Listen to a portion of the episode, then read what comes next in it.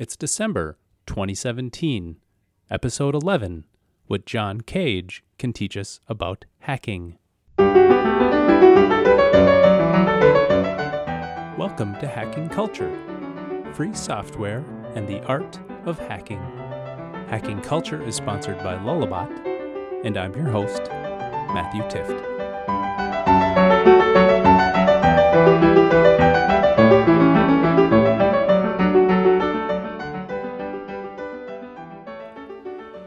Welcome to the first episode of Hacking Culture that does not feature a guest. In this episode, it's just me, as well as a collection of audio clips. Previously, I described Hacking Culture as a show featuring in depth interviews with free software advocates. And I intend for that to continue to be true. I have a number of interviews planned. However, I've decided to expand the scope of hacking culture. The goal of the show has always been to investigate the practice of hacking and focus on free libre and open source software. But in addition to hearing what other people have to say, I'm going to offer more of my own ideas about the art and science of hacking. So, the first change is that not all episodes will feature a guest. Another change that I wanted to mention is that I have created a new website at hackingculture.org. I wanted to create a resource that had information that didn't necessarily fit nicely on Lullabot's podcast page. So, for instance, I started a list of organizations that support free software at hackingculture.org/organizations. I also added a list of books about hacking. Those are at hackingculture.org/books. I've been adding to that site a lot recently, and I will continue referring to that site wherever it might be helpful.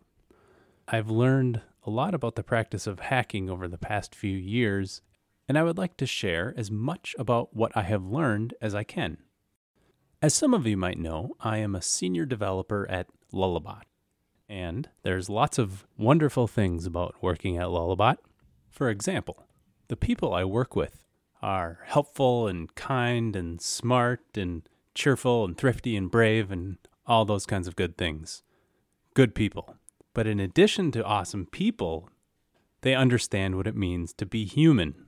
For example, they give us lots of time to just explore topics.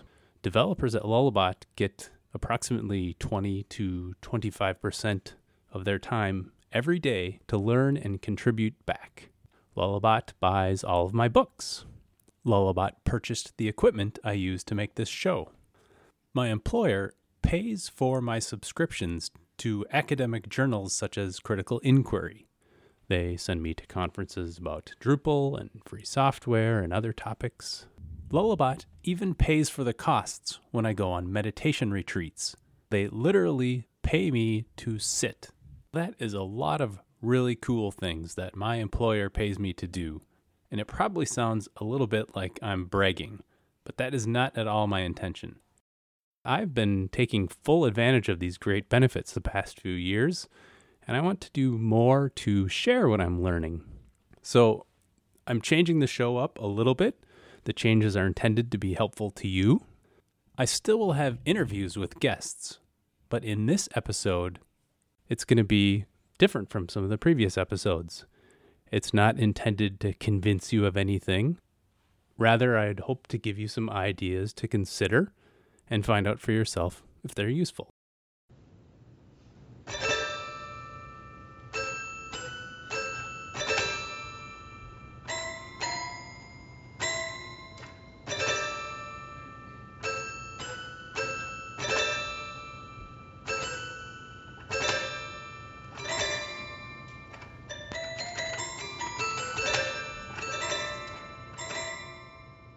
So let's talk about John Cage. We're listening to Cage's 1948 Suite for Toy Piano. And you may be wondering what someone playing on a toy piano could possibly have to do with hacking. John Cage was an American composer that lived from 1912 to 1992. So, to put that in perspective, he was born more than 250 years after the death of Johann Sebastian Bach, whose music was the topic of episode 4 of Hacking Culture. Cage was born the same year as Woody Guthrie, and he died two years before Justin Bieber was born in 1994. And like all good dads, when I'm around my kids, I refer to him as Justin Beaver. Really, Dad? But I digress. Cage was one of the first American composers to experiment with electronic gadgetry to create musical sounds. Let's not sugarcoat this either. Over the years, a lot of people have been completely baffled by John Cage's music. And more than a few people have suggested, incorrectly I might say, that Cage was less of a composer and more of a philosopher. For some of Cage's works, it's completely acceptable to play the piece either by itself or with another piece at the same time, which I will note is a view that is not common among composers. Much of Cage's outlook on life was influenced by his study of Zen Buddhism. So perhaps it's not a surprise that with the growing popularity of mindfulness, that scholars are starting to pay more attention to Cage's music. In fact, Grove Music Online, which is perhaps the most influential English language music dictionary, says that Cage had, quote, a greater impact on music in the 20th century than any other American composer. So there you have it, one of the most important American composers of the 20th century. That's who we're talking about. So clearly, there is a lot we could say about John Cage. But let's start at the beginning, or at least what Cage describes as the beginning. The first audio clip I'm going to play is John Cage telling a story that he told many times throughout his career, and it's the story about how he became a composer. And so, uh, after I had not yet studied music, so I, uh, at the suggestion of Henry Cowell, I prepared to study with um, Schoenberg. And uh, when I after studying with Cowell and with Adolf Weiss, I presented myself to Schoenberg, and um, he said, Well, you probably not be able to afford my price and um, for studying. And I said, Well, you don't even need to mention it because I can't pay you anything. and uh, he said, he said, Will you devote your life to music?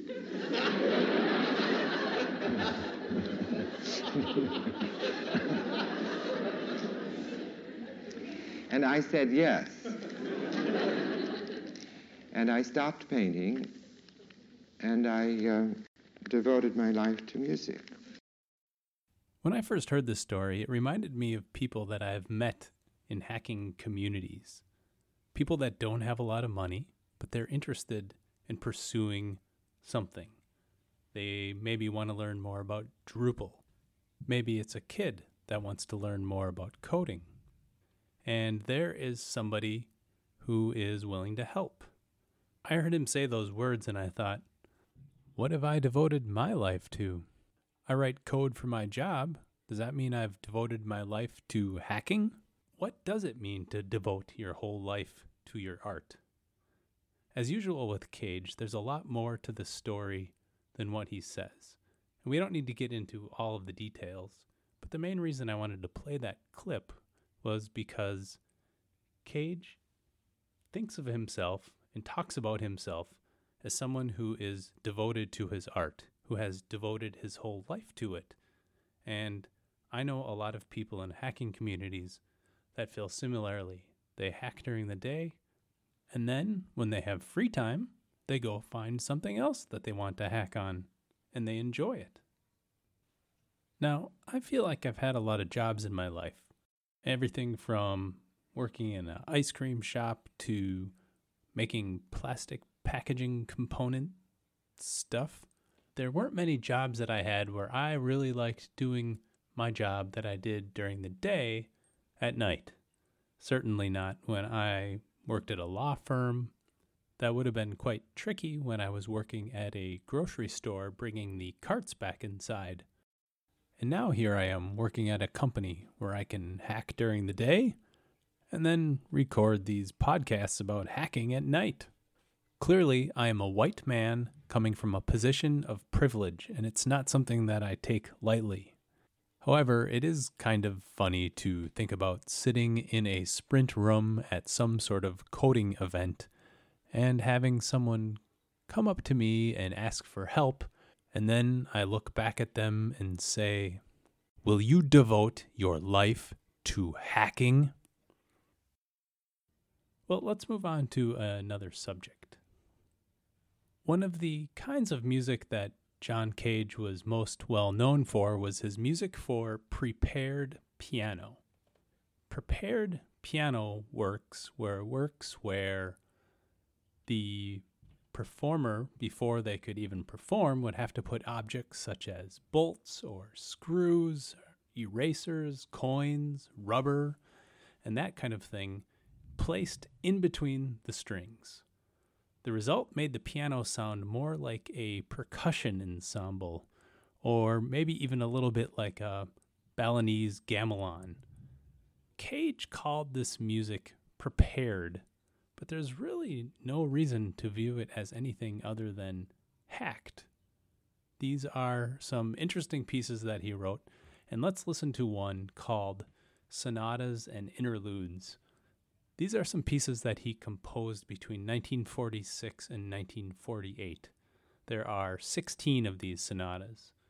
Most of them are generally understood to be in AABB form, which is a fancy way of saying that there is a musical expression repeated twice, AA, followed by a contrasting musical expression repeated twice, BB. We're going to listen to number five from sonatas and interludes, which lasts a little bit less than two minutes, so I'll play the whole thing.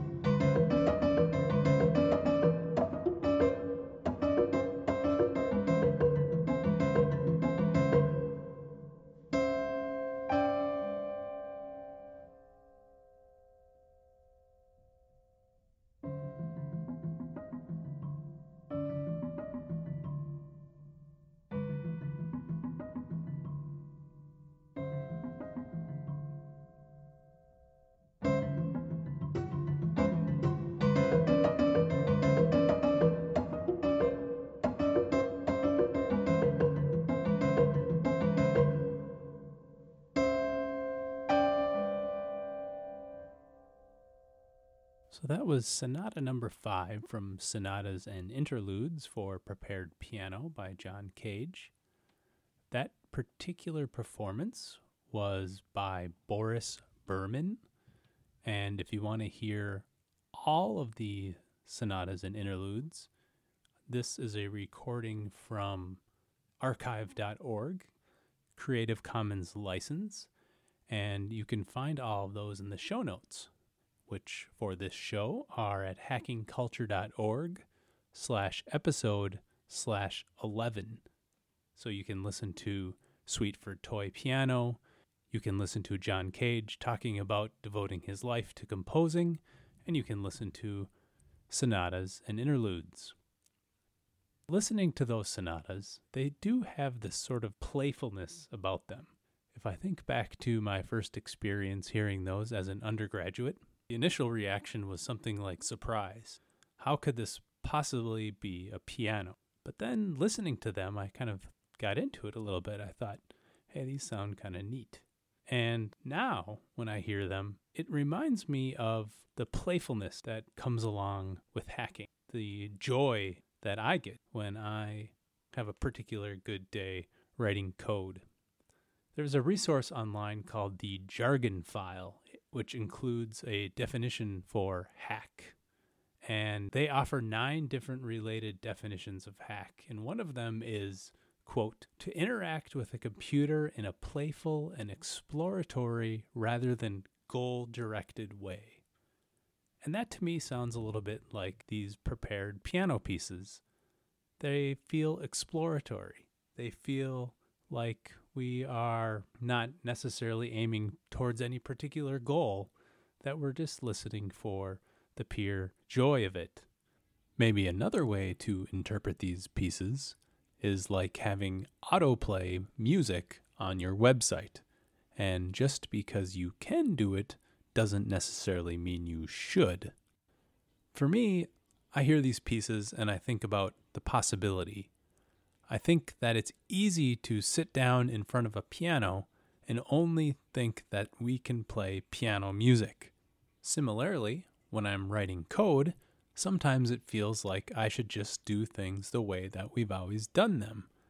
However, I have found that there are certain times in certain situations where I can do things in a slightly different way that's beneficial, and beneficial in a way not just for me, but maybe beneficial in a way that the person who's asking me to do something had not considered. Cage's piano music is a reminder that sometimes doing things in an unconventional manner can have pleasant results.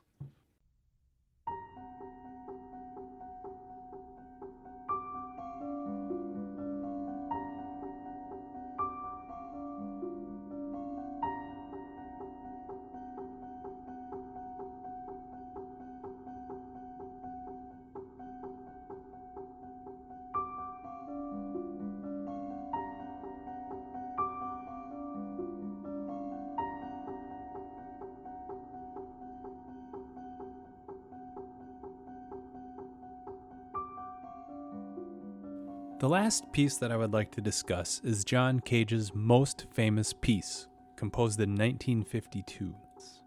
Grove Music Online calls this piece Cage's, quote, most famous and controversial creation, end quote. Technically, this piece has three movements, but it is not a fixed object in the conventional sense. It has more of the character of a process in the first performance, the pianist sits down at the piano, opens it up, leans in to play with hands ready, and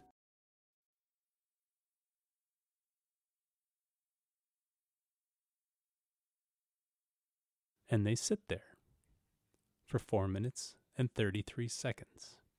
Cage called this the silent piece. And the father of the free software movement, Richard Stallman, also had something to say about this piece.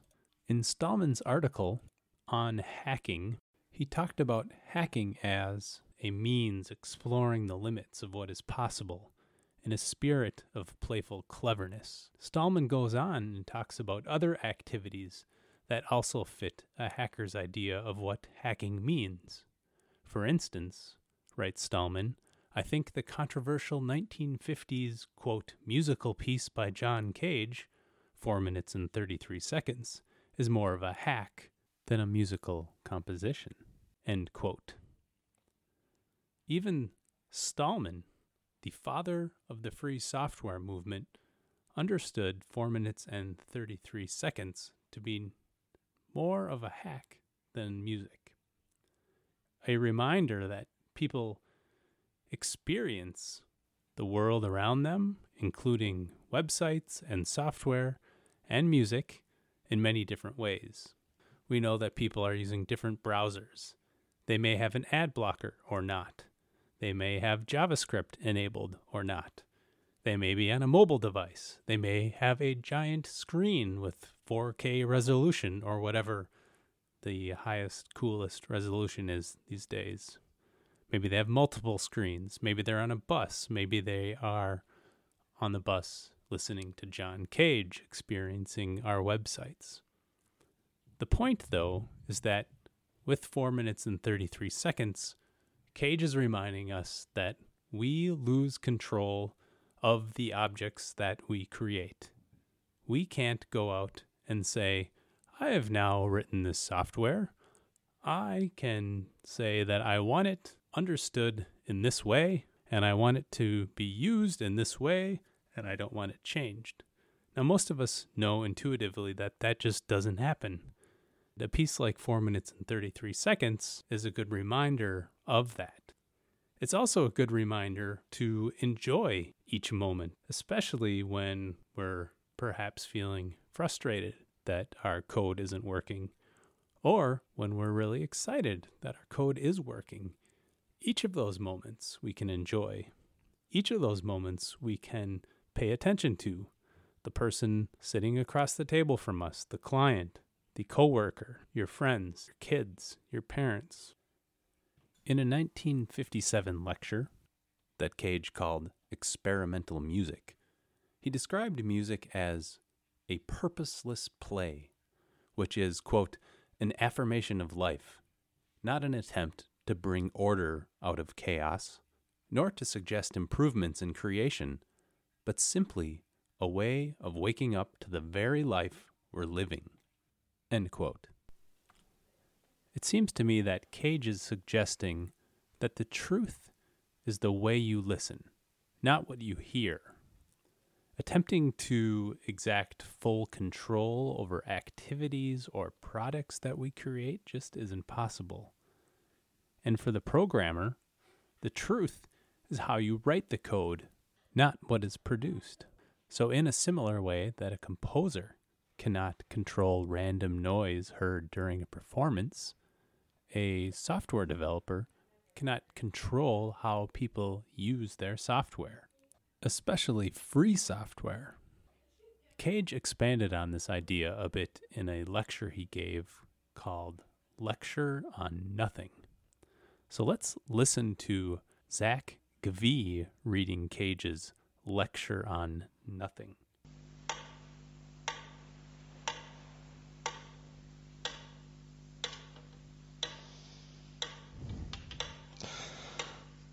I am here, and there is nothing to say. If among you are those who wish to get somewhere, let them leave at any moment. What we require is silence, but what silence requires is that I go on talking.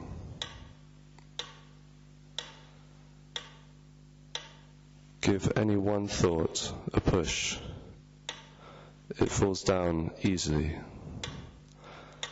But the pusher and the pushed produce that entertainment called a discussion. Should we have one later? Or we could simply decide not to have a discussion, whatever you like. But now there are silences, and the words make, help make the silences.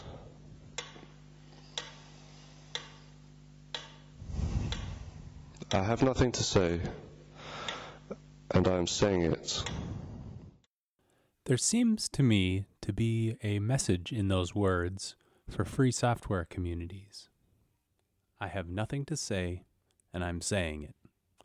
Now, this is not at all to negate the activities that we do, but if we think about it, we get together, we create software, we help each other out, and it continually changes. You could make the argument that we have nothing to say, but we keep saying it. We keep pushing forward. It's not as if we have some specific long term stable goal. It's not like free software has an end. That can be a little scary to think about. So that's why we have people like John Cage to remind us. If you want to hear the full 42 plus minutes of that lecture, you can go to hackingculture.org slash episode slash 11. The final audio clip I'd like to play is John Cage reading his own essay on Robert Rauschenberg, artist, and his work. Rauschenberg is continually being offered scraps of this and that, odds and ends his friends run across, since it strikes them. This is something he could use in a painting. Nine times out of ten, it turns out he has no use for it. Say it's something close to something he once found useful, and so could be recognized as his. Well, then, as a matter of course, his poetry has moved without one's knowing where it's gone to.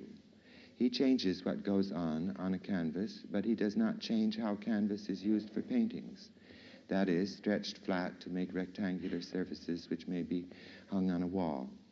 These he uses singly, joined together, are placed in a symmetry so obvious as not to attract interest, nothing special. We know two ways to unfocus attention. Symmetry is one of them.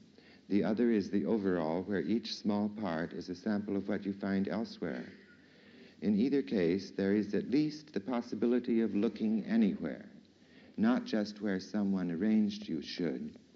You are then free to deal with your freedom, just as the artist dealt with his, not in the same way, but nevertheless originally. This thing, he says, duplication of images, that is symmetry.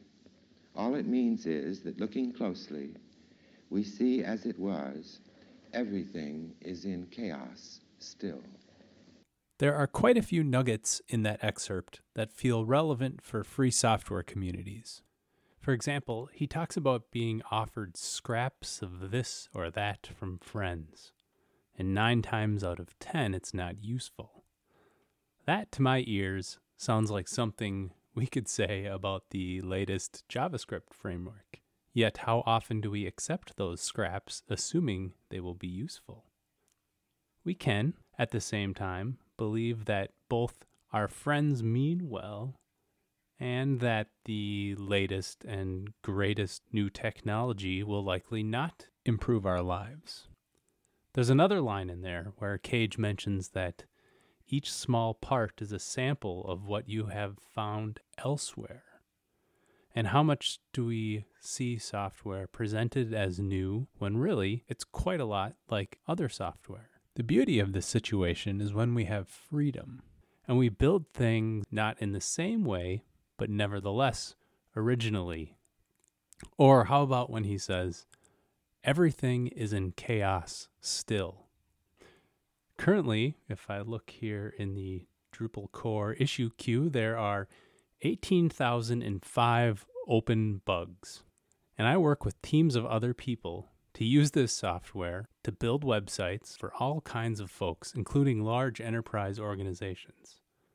We're building it, it has its bugs, we live in chaos, and it is wonderful. Or at least that's one way to look at it. So, as I offer some concluding thoughts, I want to reiterate what I said earlier. I'm not trying to convince you of anything. Rather, I wanted to sit down and talk a bit about how I think John Cage can help us investigate our own practices. It is so easy to get caught up in negativity. Society, both locally and globally, does a great job to tempt us with the new and shiny. We can be easily convinced that we are separate or competing with one another. But for those reasons, I find John Cage's music and words to be helpful. He may be referring to music, but his words remind me that there are a lot of similarities between technologies such as Drupal and WordPress. Cage reminds me that these artificial boundaries are not helpful. Because I'm already a participant in hacking communities, his words remind me that I actually have very little control over how people use and understand my contributions. For those of you who do not already purposefully engage in the practice of hacking, I hope that Cage and I might convince you to try. If you use software, you are already participating. I like how Cage embodies a particular kind of hacking, a playful, thoughtful hacking. Many of us who write code may identify more with a composer like, say, Haydn, who had a patron the Esterhazy family. And Haydn continually produced music for his patron over 30 some years. He directed an orchestra, he played music with his patrons. Haydn had to produce a lot, and that is kind of like how it is at my job. I am required to produce a lot. But Cage reminds me that we are all people interacting with one another never trying to deliver a finished product, really. It may seem like a finished product, but is it ever really? The more we embrace the current moment, our current project, our friends, our family, or whatever it is right in front of us at this moment, right now, the more we can enjoy our work. There are no problems to be solved. Cage reminds me that everything is as it is supposed to be. So I hope you have enjoyed this brief introduction to John Cage. If you would like to listen to any of the audio clips that I've played during this episode, or maybe read more about John Cage, there are plenty of links on hackingculture.org slash episode slash 11. I have a PhD in music history However, the topics that I currently have in mind for upcoming shows are not musical. Hacking Culture has not become a show about music. I've been thinking recently about topics such as memory and the public sphere and free software in public schools. For future episodes, I've been thinking maybe I will try to get authors on the show who wrote some of the books that I like. But I guess if those efforts are unsuccessful, I'll just share my thoughts. If you would like to share your thoughts with me about this show or you have ideas for future shows, please email me at matthew at hackingculture.org. I would love to hear from you. If you are using a computer that has proprietary software on it that allows you to access iTunes, I have been told that leaving a review for the show would be helpful. And finally, for those of you who want to support free software, I would encourage you to check out the Software Freedom Conservancy. As I record this, they have an anonymous donor who is matching all contributions. So check them out at sfconservancy.org.